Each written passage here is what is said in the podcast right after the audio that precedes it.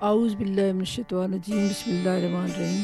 اللہم صلی علی محمد و آل محمد پاجل فرجم ایک جلسہ ہو رہا تھا، اس کے لیے مجھے دعوت نامہ آیا کہ آپ وہاں ضرور آئیں۔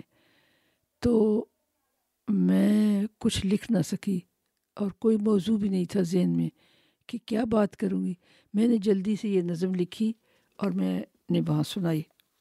میرے لبوں سے جو بات نکلے، میرے لبوں سے جو بات نکلے، وہ لکھی جائے۔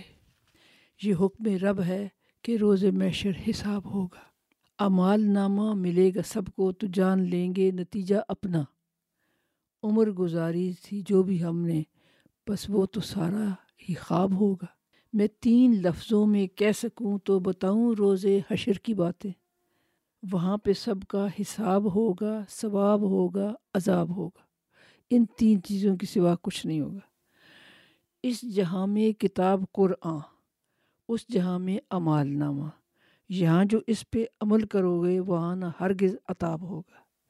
نماز روزہ تو ہے خدا کا، وہ جس کو چاہے معاف کر دے، مگر دکھائے جو دل کسی کا، یقیناً پھر احتساب ہوگا۔ بنا کہ انسان خدا نے تجھ کو دکھا تو دی خیر و شر کی رائیں اشر میں جب یہ سوال ہوگا بتا تیرا کیا جواب ہوگا نہ کوئی ساتھی نہ کوئی فدیہ نہ کوئی اپنا نہ ہی سفارش رب واحد کے سامنے جا کے بندہ ہی آب آب ہوگا امید ہے کہ آپ کو یہ پسند آئی ہوگی اپنی رائے سے آگاہ کیجیے